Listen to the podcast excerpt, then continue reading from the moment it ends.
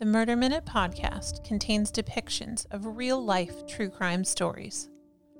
Some details may be disturbing, and listener discretion is advised. This is Murder Minute. I'm your host, Mrs. Smitty, and today is Monday, September 13th, 2021. Today on Murder Minute, I'll be telling you a story about the death of one of the most prominent figures in the music industry who was gunned down in Las Vegas 25 years ago. But first, your true crime headlines. A 19 year old woman who confessed to stabbing her friend as a preteen because of her devotion to the fictional character Slender Man is set to be released from the mental institution where she has been treated for the past four years. Anissa Weier and her friend Morgan Geyser admitted to stabbing their friend Peyton Leutner in a park after a sleepover in 2019. All three girls were 12 years old at the time of the stabbing. Leutner was stabbed 19 times and left for dead, but was found by a passing bicyclist and eventually recovered from her injuries.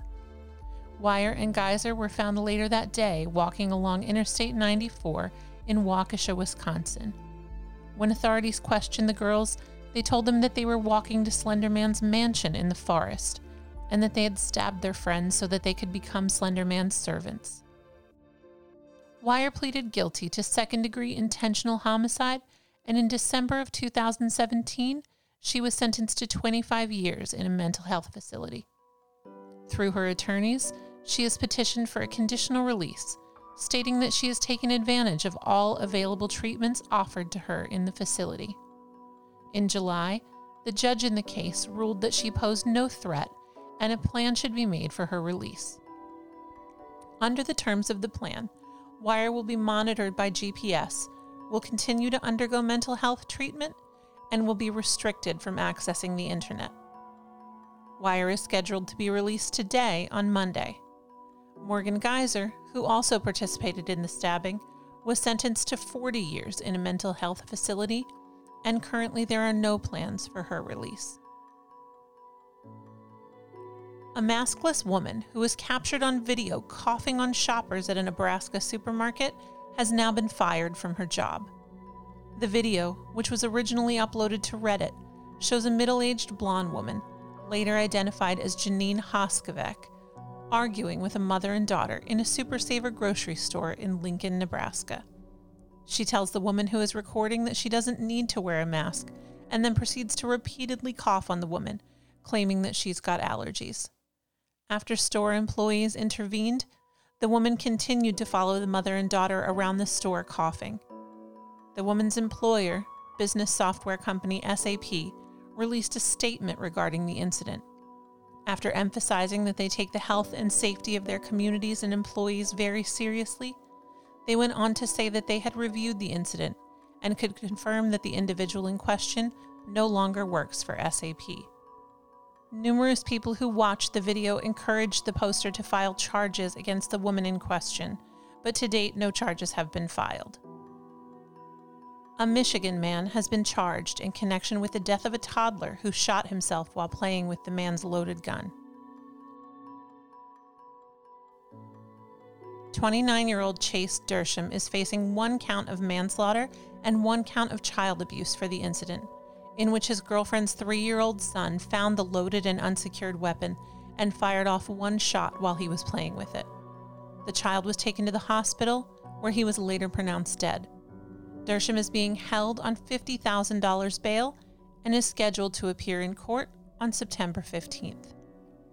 Those were your true crime headlines. After this break, our main story.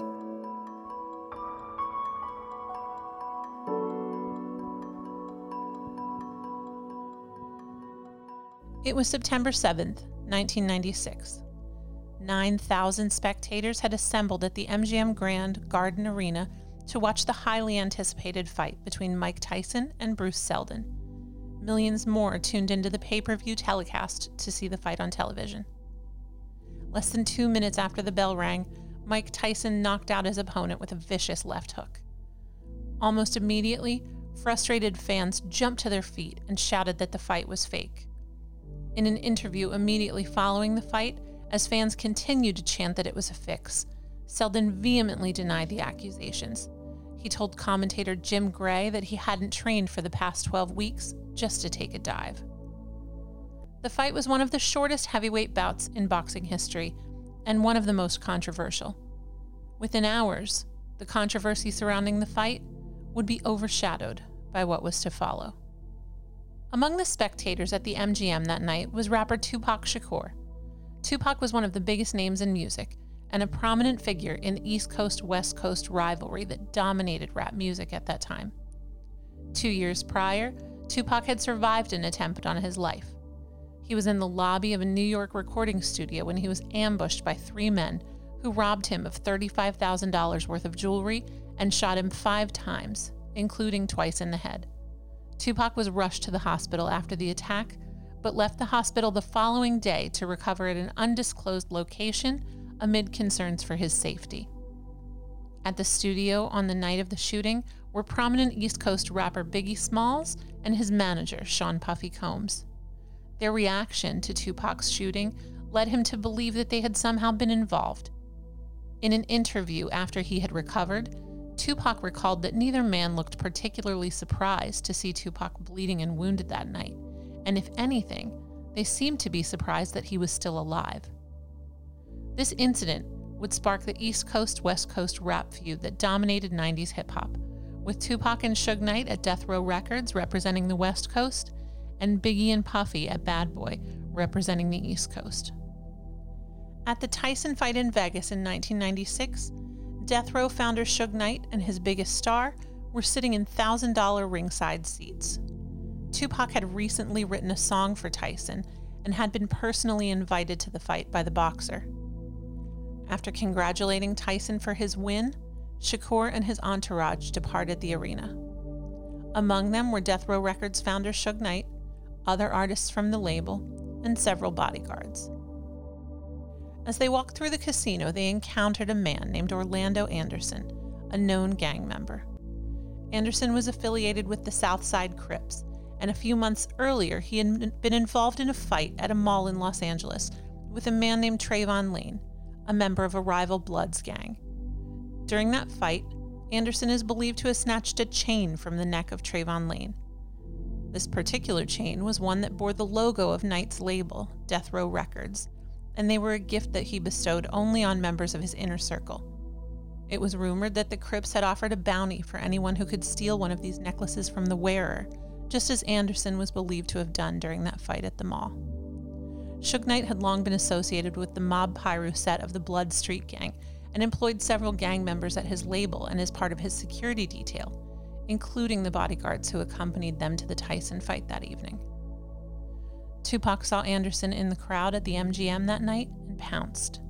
After he threw the first punch, Tupac and his entourage pummeled and kicked the man, leaving him laid out on the carpet after the brief but brutal altercation.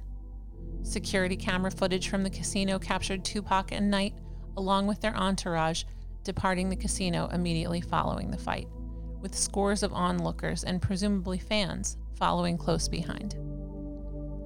After the men left the MGM, they returned to their hotel, where Tupac told his girlfriend about the altercation with Anderson in the casino. Tupac was scheduled to perform later that evening at a Las Vegas club owned by Suge Knight called 662. The number 662 on a phone correspond with the letters MOB, or Members of Bloods. Tupac told his girlfriend that he thought it was too dangerous for her to accompany him to the performance, so she stayed behind at the hotel. Around 11 p.m., Tupac Shakur and Suge Knight set out for Club 662 with their entourage in tow. Knight was behind the wheel of a black BMW with Shakur in the passenger's seat. In total, there were about 10 vehicles in the caravan, including the artists, their security detail, and several others. As the BMW was stopped at a red light at the corner of Flamingo Boulevard and Koval Lane, a white Cadillac pulled up alongside them on the right side. A man leaned out the window of the Cadillac and opened fire. At least 12 shots were fired, with four of them striking Tupac. He was hit twice in the torso, once in the thigh, and once in the arm. Another grazed the head of Suge Knight, who did a U turn in the road and sped back down the road in the direction they had come from. They came to a stop on Las Vegas Boulevard, about one mile from the scene of the shooting, where emergency personnel administered aid and rushed both men to the hospital. Knight suffered only minor injuries in the attack and was treated and released the following day. Shakur was rushed into emergency surgery that night, and doctors saw some improvement in his condition immediately following the surgery. Tupac was placed in a medically induced coma after repeatedly trying to leave his bed. Members of his own security detail guarded the hospital room, fearing that whoever had attempted to kill the rapper might try to return and finish the job. Tupac lingered in the hospital for a few days, and eventually his right lung, which had been pierced by one of the shooter's bullets, was removed. After the removal of his lung, Tupac suffered a cardiac arrest and internal bleeding, and finally died of respiratory failure on the afternoon of September 13, 1996. He was 25 years old. While numerous eyewitnesses had been present at the time of the shooting, Las Vegas Metro Police stated early on in their investigation that they had received very little cooperation from the members of Tupac's entourage. One year after the shooting, Sergeant Ken Manning, who was leading the investigation, told a reporter from the Las Vegas Sun that the crime might never be solved, citing that lack of cooperation from the witnesses. Just six months after Tupac's death, his biggest rival, Biggie Smalls, was shot and killed under similar circumstances in Los Angeles. He was 24 years old. 25 years later, both crimes officially remain unsolved. Orlando Anderson, who was considered by many to be a prime suspect in Tupac's murder, was himself killed in a gang related shootout in 1998. He consistently denied any involvement in Tupac's murder. For a live discussion of this week's episode, join me on the Stereo app tomorrow, September 14th at 5 p.m. Eastern, 2 p.m. Pacific. We'll talk about this week's true crime headlines and discuss the week's main story in more detail. Click the link in the episode description and come join in the discussion. For even more true crime content, download the Murder Minute app and follow me on Instagram at Murder Minute and on TikTok at True Crime Headlines. Until next week, I'm Mrs. Smitty, and this has been your Murder Minute.